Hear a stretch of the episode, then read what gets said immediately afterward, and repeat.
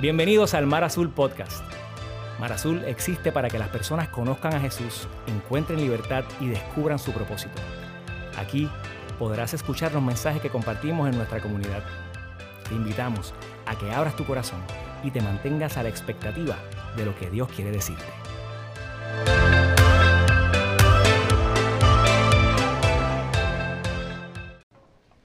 Yo no sé si tú estás eh, y tú sientes lo mismo que yo, pero hay un momento especial, y yo no sé para ti, pero cuando yo estaba allá atrás en el cuarto, yo podía apreciar y podía mirar mi vida y podía ver la bondad de Dios en ella.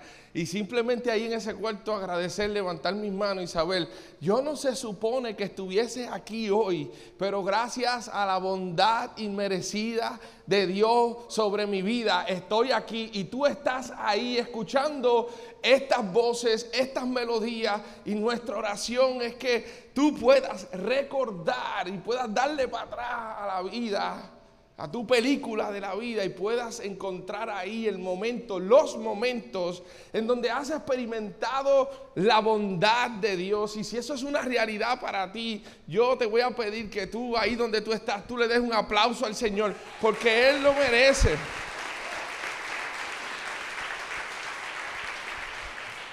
Yo le doy gracias a Dios porque no se supone que yo estuviese contando esta historia pero gracias a Él, a su fidelidad, estamos aquí.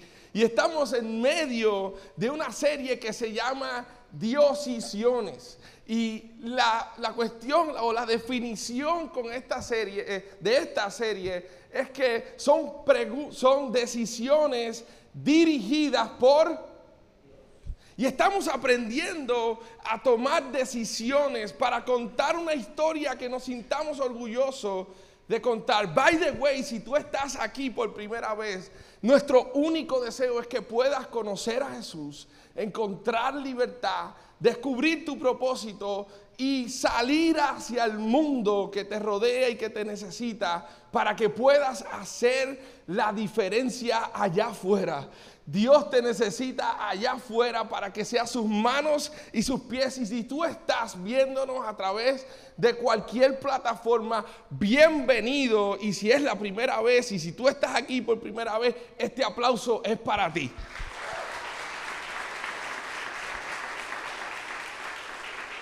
Estamos aprendiendo a tomar decisiones dirigidas por Dios y, la base de, esta, de toda esta serie es Proverbios 27, 12 y quiero que me acompañen allí. Dice que el prudente ve el peligro y lo evita. El inexperto sigue hacia adelante y sufre las consecuencias.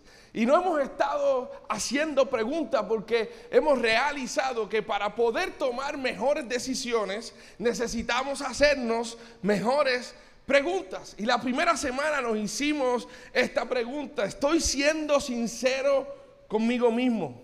La segunda hablábamos acerca de qué historia quiero contar. Cuenta una historia la cual te sientas orgulloso de contar. La tercera semana hablábamos acerca de que habrá alguna tensión que requiera tu atención. Y, recordábamos, nos invitábamos a nosotros mismos a prestarle atención a la atención. La cuarta semana fue la semana pasada y Jonathan nos hablaba acerca de qué es lo más sabio que tú puedes hacer. No es qué es lo correcto. No, no, no, no se trata de que hay cosas que son correctas que tú puedes hacer, pero no necesariamente son las más sabias. Esta pregunta nos invitaba a analizarnos y a preguntarnos si eso que vamos a hacer, ese paso que vamos a tomar, es la decisión más sabia que podemos hacer. Y ante esa pregunta me encanta porque este es uno de mis versículos favoritos de toda la Biblia. Dice, pide sabiduría a Dios. Aquel que esté falto de sabiduría, pídala a Dios, el cual la da en abundancia y sin reproche. Dios te va a dar sabiduría para que puedas tomar la mejor decisión. Y antes de revelarles la última pregunta, que es la pregunta acerca de las relaciones, quiero contarles un poco y darles un poquito de trasfondo y, de potencial que tiene esta pregunta. Porque esta pregunta es difícil, va a ser retante para todos nosotros. Esta pregunta es la que si yo me sentara contigo en una mesa a tomarme un café, tú no quisieras que yo te preguntara. Estas son esas preguntas que tú te sientas a hablar con alguien y tú quieres que te hable de todo excepto de esa cosa. Esta pregunta es esa pregunta que cuando te testea tu amigo, aquel que Dios ha puesto para ser voz de Dios en tu vida, y te dice, vamos a tomarnos un café, tú le picheas porque tú sabes que tu amigo tiene la habilidad de siempre mirarte a los ojos y preguntarte eso que tú no quieres que nadie te pregunte. Esta pregunta, esta pregunta tiene el potencial de cambiarnos a nosotros mismos, pero no solamente tiene el potencial, sino que esta pregunta nos va a invitar a evadirla directamente. Vamos a querer tomar otra dirección cuando escuchemos esta pregunta. Y la realidad es que cuando yo miro eso y cuando todas esas cosas, las cosas que tú no quieres que te pregunte, que yo no quiero que me pregunte, muchas, muchas de esas, la gran mayoría tienen que ver con relaciones. Por eso esta pregunta que vamos a descubrir en unos minutos tiene que ver con las relaciones. Esos son los, los, aspectos grises de nuestra vida que nosotros no queremos que nadie nos pregunte. Porque yo estoy seguro de esto. Y es que cuando tú miras hacia el futuro, tú no te ves solo en el futuro. Tú te ves acompañado con personas. El futuro, tú te ves caminando con personas. Quizás ya estás caminando con esas personas. Déjame decirte que esta pregunta, si tú eres suficientemente valiente para hacerte, te ayudará a mantener a esos que amas ahí en el futuro de mañana. Esta pregunta tiene el potencial de mejorar cualquier tipo de relación. Esta pregunta tiene el poder de restaurar relaciones rotas, sanar heridas, recuperar todo lo que se había perdido. De todas, escúcheme bien, de todas, esta es la pregunta que brinda más claridad. Ella brinda tanta claridad que nosotros vamos a evitar hacérnoslas. Porque es muy claro la contestación para nosotros. Es sin duda esta pregunta, sin duda es quizás la pregunta que te sentirás. Escúchame bien más tentado a no contestar. ¿Por qué, Jazz? Porque requiere mucho de ti. Esta pregunta requiere mucho de ti. Y antes de seguir, me gustaría revelarte algo importante que sepas de esta pregunta. Y esta pregunta, adicional de las otras cuatro que nos hemos hecho los pasados domingos, todas las cuatro tienen un beneficio a corto y a largo plazo. Eh, puede que no lo veas a corto, pero lo vas a ver a largo plazo. Esta pregunta no tiene la garantía de retorno de inversión. Esta pregunta puede que si tú tienes la valentía para hacértela, no puedas ver, no puedas sentir, no puedas tocar el beneficio de contestar en tu vida esta pregunta. Es por eso que vas a ser tentado completamente a evadirla. Todas las demás tienen retorno de inversión. Esta es posible que no lo veas. ¿Por qué? Te voy a explicar por qué. Porque esta pregunta no se trata de hacer tu vida mejor se trata de hacer la vida de alguien mejor. Voy a repetirlo, esta pregunta no se trata de hacer tu vida mejor, se trata de hacer la vida de alguien más mejor. Y es por eso que honestamente, aún yo, muchas veces he sido tentado a evadir esta pregunta honestamente, si tú eres valiente y tienes la valentía suficiente para hacerte esta pregunta, estás posicionándote a ti mismo para cambiar el mundo. Si tú eres lo suficientemente valiente para contestar esta pregunta, te estás poniendo a ti mismo en una posición para cambiar el mundo que te rodea y que me rodea. Y muchas veces, muchas veces nosotros vamos a preferir evadir esta pregunta porque ya, ¿cómo es eso de cambiar el mundo que me rodea? ¿Y cómo es eso de que esta pregunta no tiene retorno, de, puede que no tenga retorno de inversión? ¿Cómo es eso que no se trata de hacer mi vida mejor, sino la vida de alguien mejor? Yo estoy seguro que si tú pudieras salir por esa puerta ya a la mitad de, de la audiencia, diría, gracias Jazz, me encantó, pero no era la forma en que esperaba que termináramos esta serie.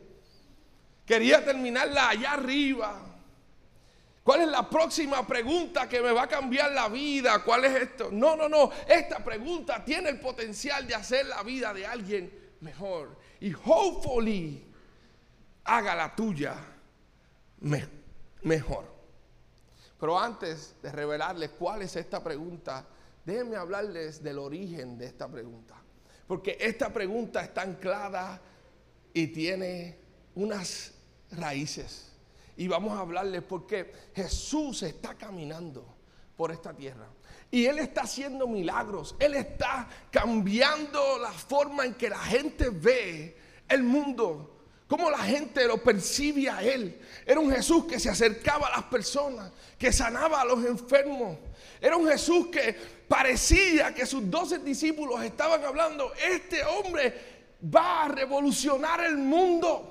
Este hombre va a cambiar todo lo que nosotros es el líder político que nosotros necesitamos para poder vencer y que el cristianismo avance y que la religión avance. Sus discípulos están posicionándolo a él sin saber lo que Jesús estaba trayendo al mundo, que era algo completamente diferente a lo que ellos estaban viendo. Ellos habían escuchado que el reino de Dios se había acercado y ellos dicen, claro que sí. Es más, en el capítulo 21 de Mateo, cuando Jesús está entrando por Jerusalén, la gente lo recibe. Está sentado en un burro, pero él es famoso. Jesús es famoso en ese momento y sus líderes, los que caminan con él, están diciendo, we made it, we lo logramos, aquí estamos. Juan Pedro está diciendo, bueno, yo voy segundo al mando, eh, yo voy a estar a tu mano derecha, yo, Jesús, yo necesito que me des un puesto de asistente,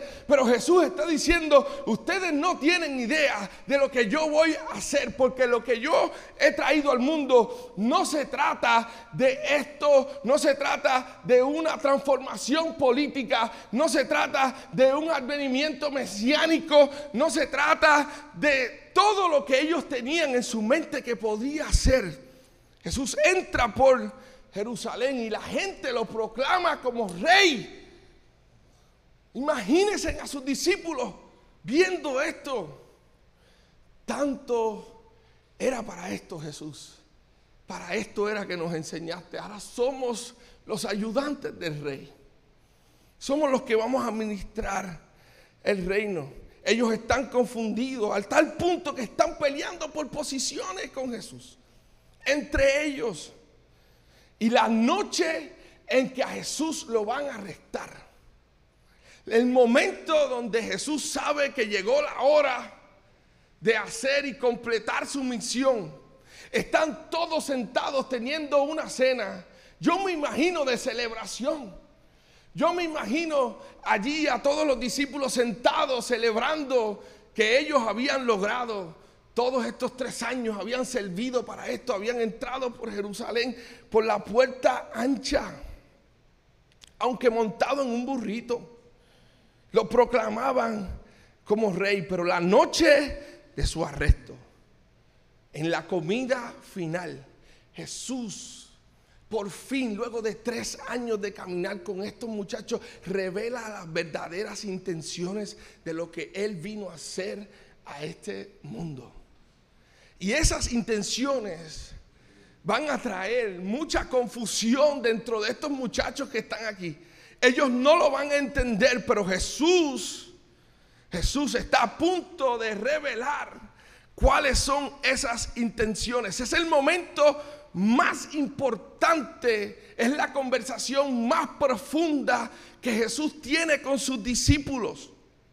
Y estas palabras que Jesús va a decir aquí en esta conversación, nosotros las tomamos muchas veces muy livianas. Pero estas palabras no son livianas para Jesús. Los discípulos no las entendieron y muchas veces nosotros no las entendemos porque estas palabras que Jesús está a punto de revelar van a ser el epicentro de nuestra fe, van a moldear la forma en que nosotros caminamos, van a construir la forma en que nosotros nos relacionamos con las personas. Estas palabras son importantes, muy, muy importantes. Estas palabras que Jesús va a hablarles a sus discípulos van a revelar el reino de Dios en la tierra. Pero muchas veces no forman parte de nuestras conversaciones. Pablo en Gálatas, más adelante, dice que hace una referencia a estas palabras de Jesús y dice, estas palabras es lo único que importa. Nada más importa, esto es lo único.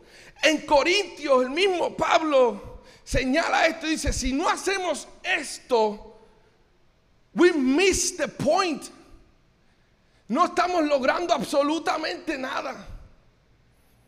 Y yo entiendo, si tú estás ahí y te criaste en la iglesia, como yo, si estás aquí y es la primera vez que estás en un ambiente de iglesia, yo entiendo porque nosotros estamos acostumbrados a ir más profundo. You want the Greek word. Tú quieres la palabra en griego. Tú quieres entender el Pentateuco. Tú quieres entender los misterios de Elías, de Eliseo. Tú quieres ir más profundo en la palabra de Dios. Yo entiendo, eso fue como nos ilustraron, cómo nos enseñaron. Tú y yo deseamos estar más profundos con Dios. Deseamos tener una relación más íntima con Él. Ya estas palabras que Jesús dijo no me suenan a profundidad. No me parecen que son las que deberíamos tener en nuestras puertas clavadas y ser parte de nuestra filosofía de vida todos los días. Porque no son profundas para ti. Pero yo quiero que tú sepas que no son profundas para ti y no eran profundas para mí, porque no hemos presenciado a alguien cubierto a tal nivel de sangre que desee su muerte, pero no puede porque el soldado que lo está maltratando sabe exactamente cuándo parar para que no muera y continúe su sufrimiento. La muerte para este hombre sería misericordia.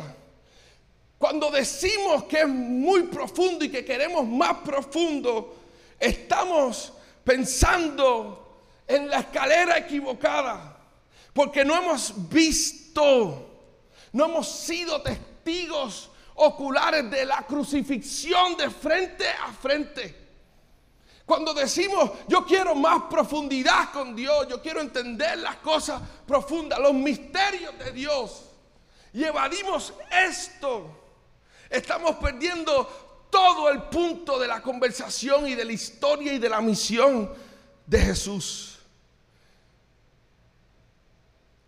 Tú no le encuentras profundidad porque nunca antes has visto a alguien morir y entregar su vida con anticipación por sus enemigos.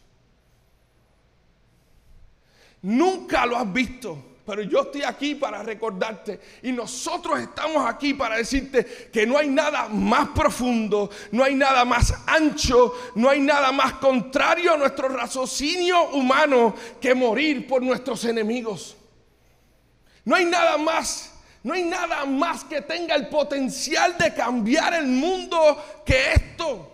las instrucciones de Jesús a sus discípulos y seguidores la noche de su arresto mientras comían. Estas palabras que Jesús está a punto de decir se convertirían en la gasolina, escúchame bien, para que estos amigos de Jesús pudieran ir al mundo y no solamente ir al mundo, morir por el mundo que estaban alcanzando. Y mi deseo es que cuando tú las escuches, hoy puedas transportarte a ese momento, puedas estar sentado con Jesús allí puedas mirarlo frente a frente. Y mi deseo, mi deseo, es que al escuchar estas palabras puedas, puedas estar allí y que resuenen en tu corazón como resonaron en los corazones de, esos, de sus discípulos aquella noche. Mi deseo es que estas palabras te inviten a perdonar, a ser amable amar a otros, a bajar tu ritmo, a conmover tu corazón hacia la generosidad. Mi deseo es que estas palabras rompan tu corazón y que puedas, que tu corazón pueda romperse por las cosas que rompen el corazón de Jesús. Mi deseo es que al escuchar esta palabra, la próxima vez que vayas a hablar, controles tu lengua. Mi deseo es que cuando escuches estas palabras de Jesús, puedas reconsiderar tus valores que guían tu vida y que construyen aquello que estás, las decisiones que estás tomando. Y aquí están. Aquí están. Ahí está Jesús sentado con sus doce discípulos en Juan 13, 34. Y esto es lo que dice. Un, este mandamiento nuevo les doy.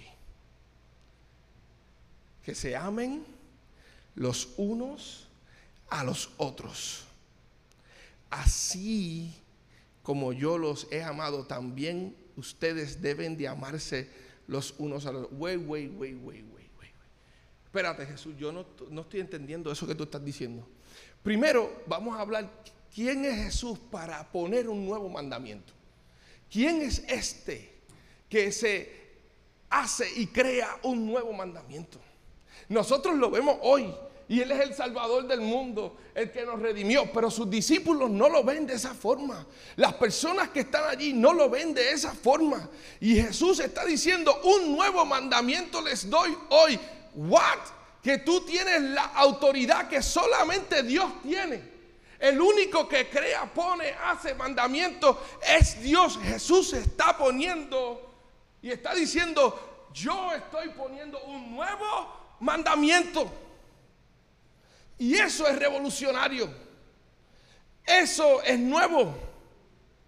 Pero este mandamiento dice que se amen los unos a los otros.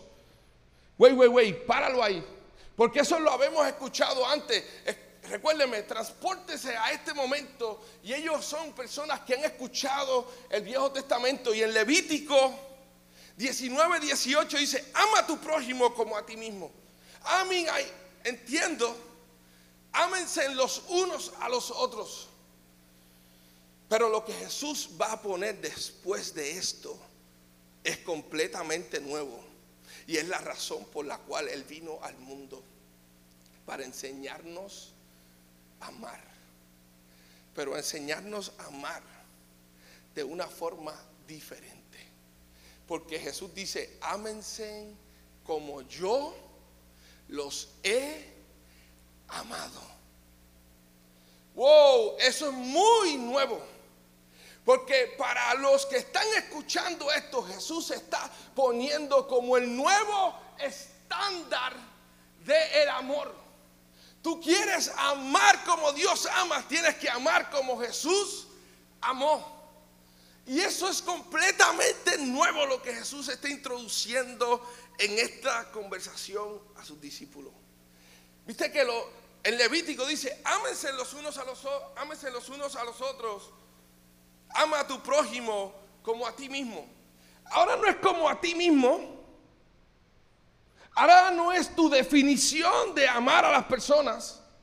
Ahora no es la forma en que te amaron a ti y tú vas a amar a los demás. No, no, no.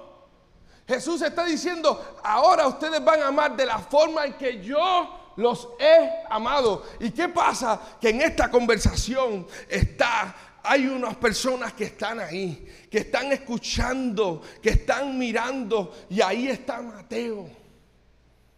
Ahí está Juan. Ahí está Pedro. Jesús, que te ame como tú me has amado. Ok, yo, yo entiendo eso. Mateo, ¿te acuerdas cuando estaba en esa silla aquel día? Despreciado por todo el mundo, que nadie quería saber de ti. Tú habías traicionado a tu pueblo, te encargabas de hacerte rico, cobrándole a las personas. ¿Te acuerdas aquel día que estabas ahí sentado? Y yo pasé por allí y te dije, hey, Mateo, sígueme. ¿Te acuerdas cuando te miré? Cuando no merecías que te mirara.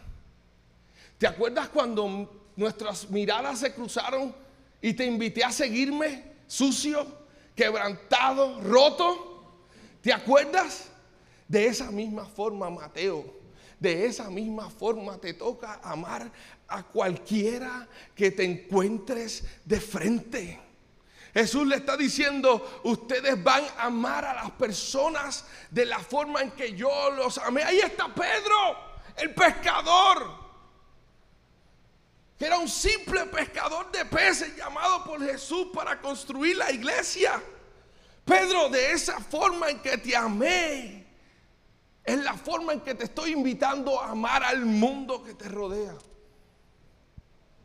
Ahora, difícil de lo que Jesús está planteando aquí para nosotros hoy es que nosotros estamos muy acostumbrados a sentir algo, para hacer algo. Tú estás acostumbrado a que Jesús te toque para tú moverte y ayudar a la gente.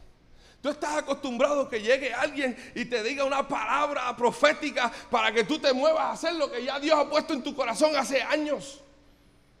Tú estás buscando las 25 confirmaciones para hacer algo. Porque tú quieres sentir algo antes de hacer algo. Jesús no te llamó y no me llamó a sentir algo. Jesús me llamó a hacer algo. Lo sienta o no lo sienta. Él me envió a hacer algo, amar a las personas como yo había sido amado. Y ahí estoy yo y ahí estás tú. Mi pregunta para ti, ¿te acuerdas el día en que Jesús llegó a tu vida? ¿Te acuerdas cómo estabas? ¿Te acuerdas cómo te encontrabas? ¿Te acuerdas las dudas que tenías? ¿Te acuerdas la ansiedad que tenías? ¿Te acuerdas eh, que no podías ver el futuro? Y aún así Él te llamó para amarte. Te llamó para abrazarte. Te llamó para extenderte su favor inmerecido, su gracia. Y aún roto como estabas, te llamó. Y te dijo, ven, sígueme. Quizás tú estás ahí escuchando esto y es la primera vez que estás escuchando algo como esto. Y yo te estoy invitando a hacer algo y tú dices, yes, how is that possible, my friend? I'm so broke. Estoy demasiado herido para hacer algo, pero tú estás aquí para ser amado por Dios hoy. Porque antes de poder amar necesitas experimentar el amor de Dios. Nunca podrás dar algo que no recibes primero. Y Él vino a esta tierra y ahí están sus discípulos. Ahí están. Ahora, ¿Tú sabes por qué esto es tan radical? Porque cuando nosotros leemos este pasaje, nosotros estamos pensando en la crucifixión. Pero para los discípulos de Jesús, la crucifixión no es algo real, no es algo que va a pasar. Y Jesús le está diciendo, ámense de la forma en que yo los he amado a ustedes. Pero para ellos la crucifixión no está en el panorama. Para nosotros sí, nosotros pensamos que es la crucifixión. Para los discípulos de Jesús significan esos momentos donde Jesús caminó con ellos y los amó tal y como ellos eran. Porque si ellos pensaban, si Mateo pensaba, si Pedro pensaba, si Juan pensaba que eso era amor, que eso era amar, mañana, mañana, mañana Jesús va a ser entregado y en varios días va a ser crucificado con la muerte más horrible que existe en este momento allí.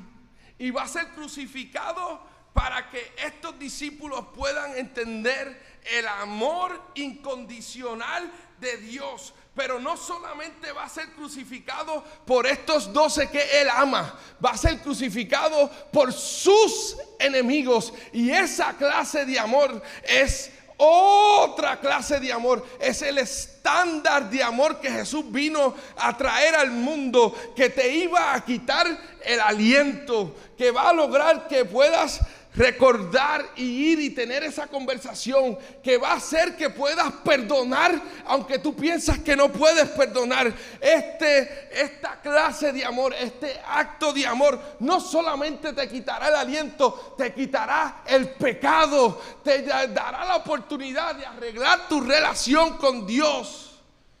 Es esta clase de amor la que Jesús está poniendo en aquella mesa. We don't understand it. Pero Jesús está claro que mañana, mañana Él va a entregar su vida por sus discípulos, pero no solamente por sus discípulos, por sus enemigos. Y ahí es donde la cosa se aprieta. Porque esto nunca se había visto antes. I mean, ya, gracias, yo muero por la gente que yo amo, pero por mis enemigos So sorry. That's not my thing. Para eso está Jesús. Pero es que Él te invitó a amar a las personas como Él te había amado a ti. Y para nosotros sí podemos ver la cruz. Y sí podemos ver ese momento de Jesús entrega todo ahí. Y es muerto sufriendo por nuestros pecados y por nuestras malas decisiones. Pero lo que Jesús va a decir a continuación lo va a cambiar todo. Si ustedes creen que todavía eh, esta conversación de dos, de dos oraciones está tan profunda, pero lo próximo que va a decir en el versículo 35 es going to change everything. Todo. Miren lo que dice el versículo 35 de este modo, escuchen, de este modo todos sabrán que son mis discípulos si se aman los unos a los otros.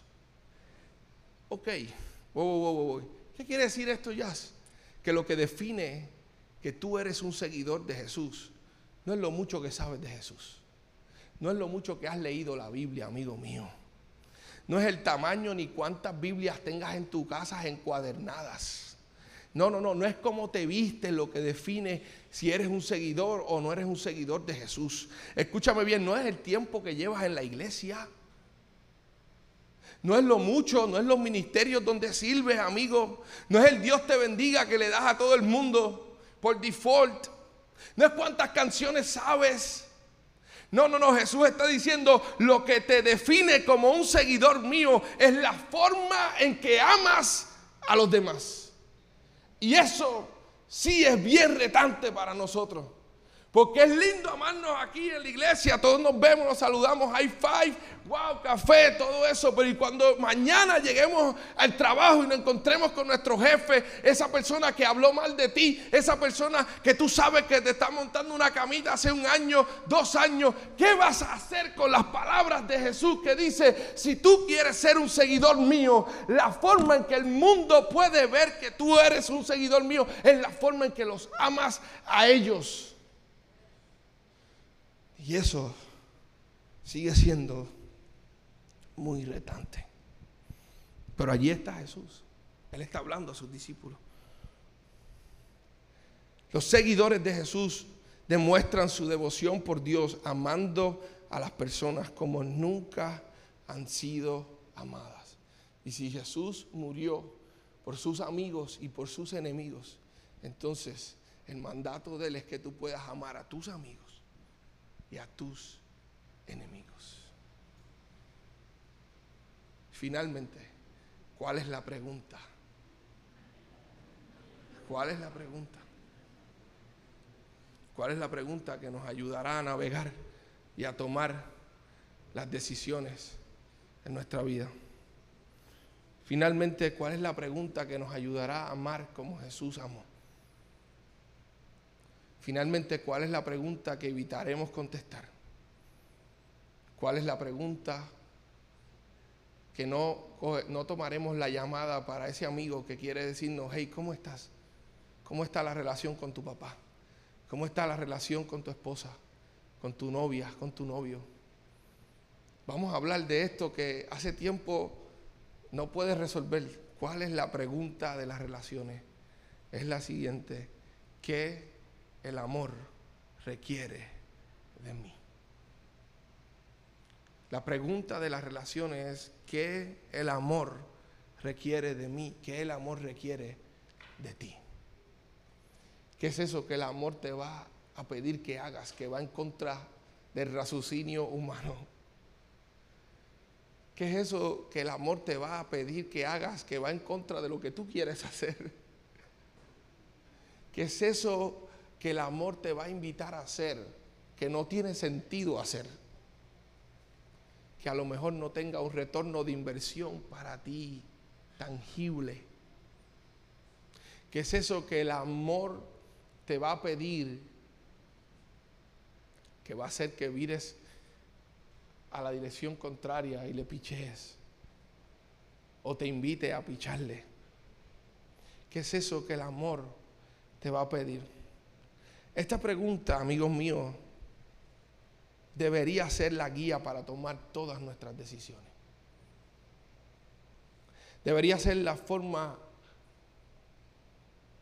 y la pregunta que le dé forma a la forma en que hacemos date con otras personas, tú que estás soltero, tú que estás pensando en tener una familia,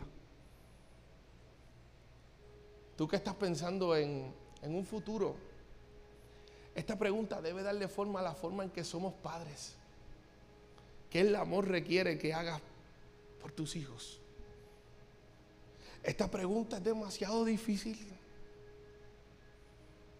pero es la que le puede dar forma a la manera en que tratas a tu jefe.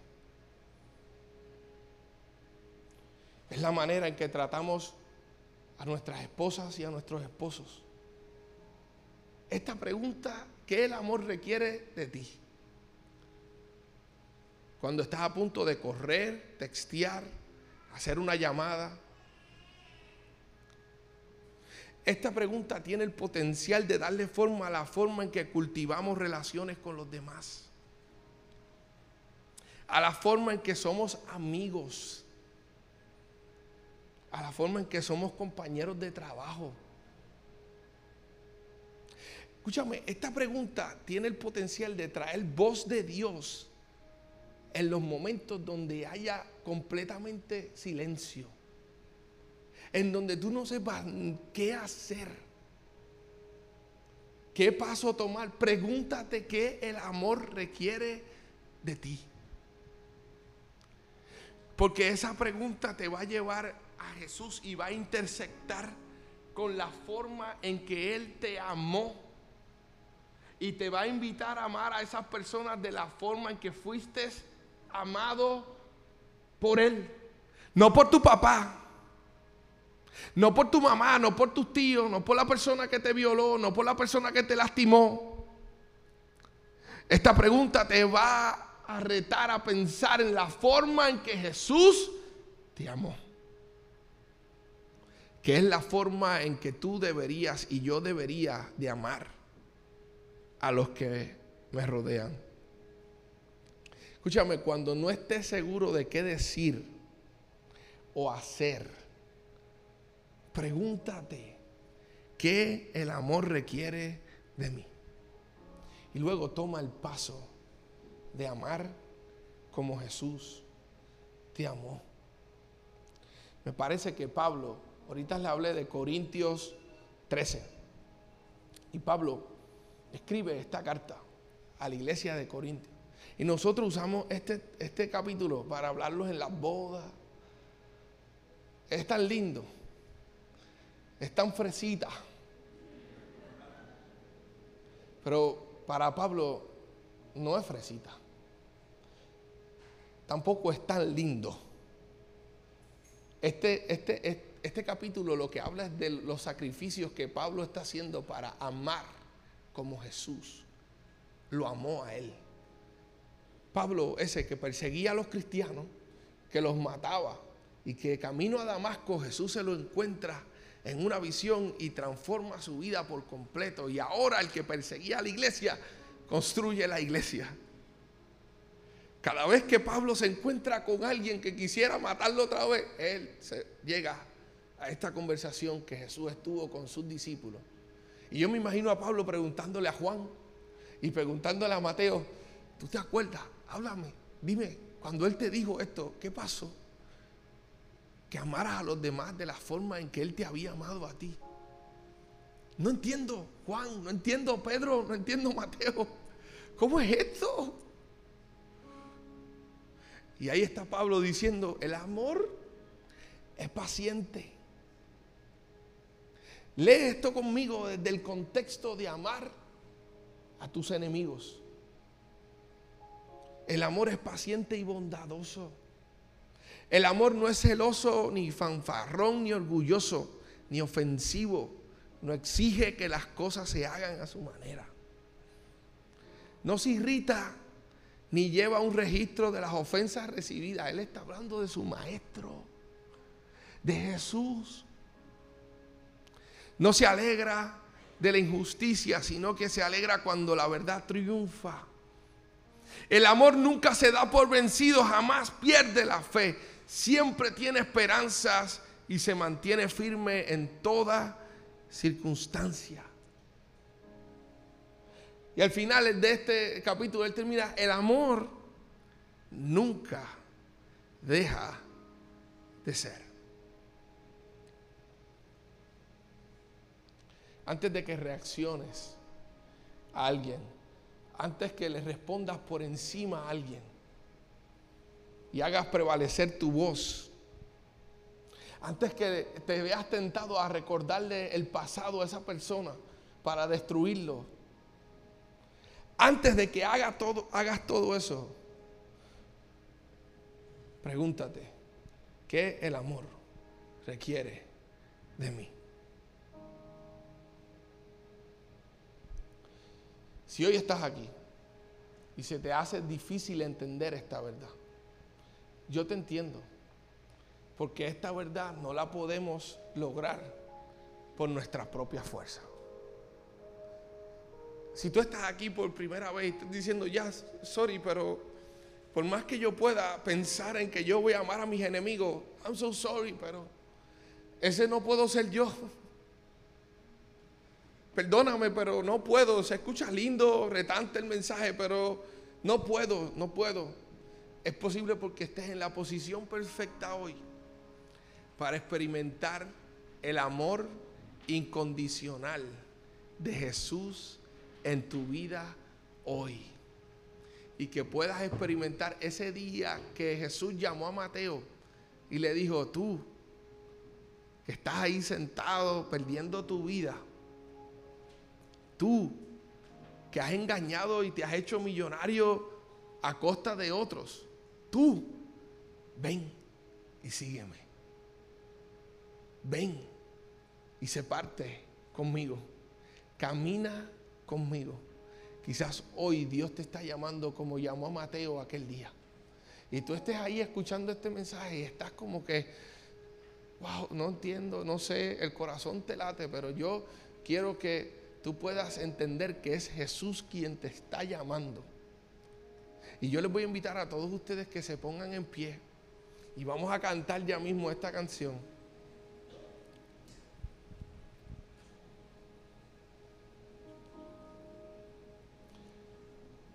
Lo que Jesús habló en aquella mesa era traer el reino de Dios a la tierra.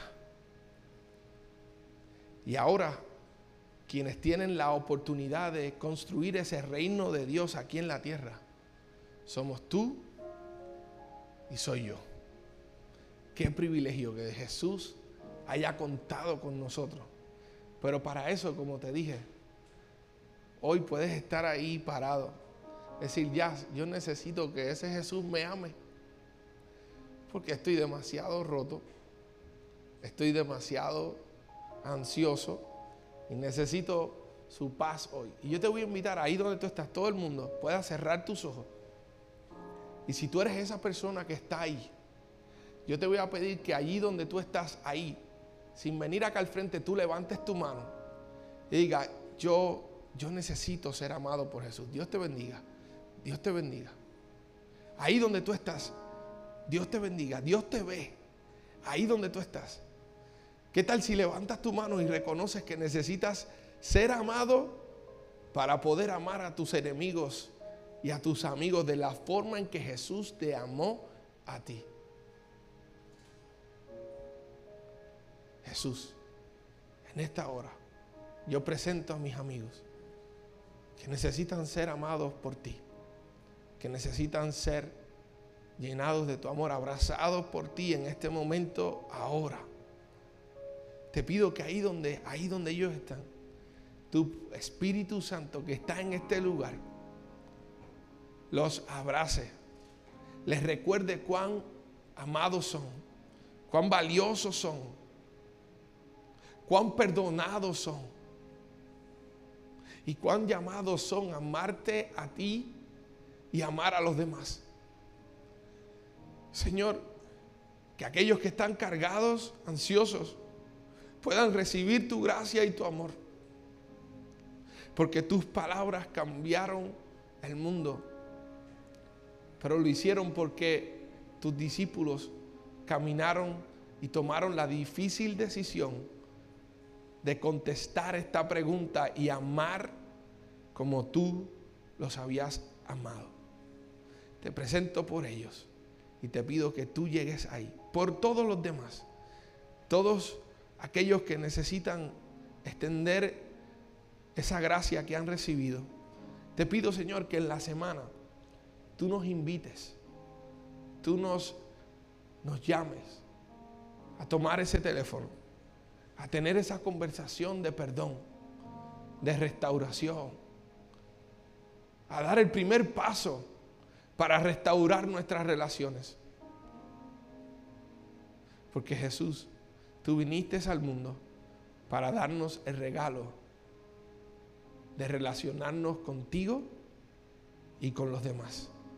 Te amamos y cantamos porque sabemos que tú estás aquí, que tú nos escuchas y que tú llenas nuestras copas como solamente tú sabes llenarlas. En el nombre de Jesús.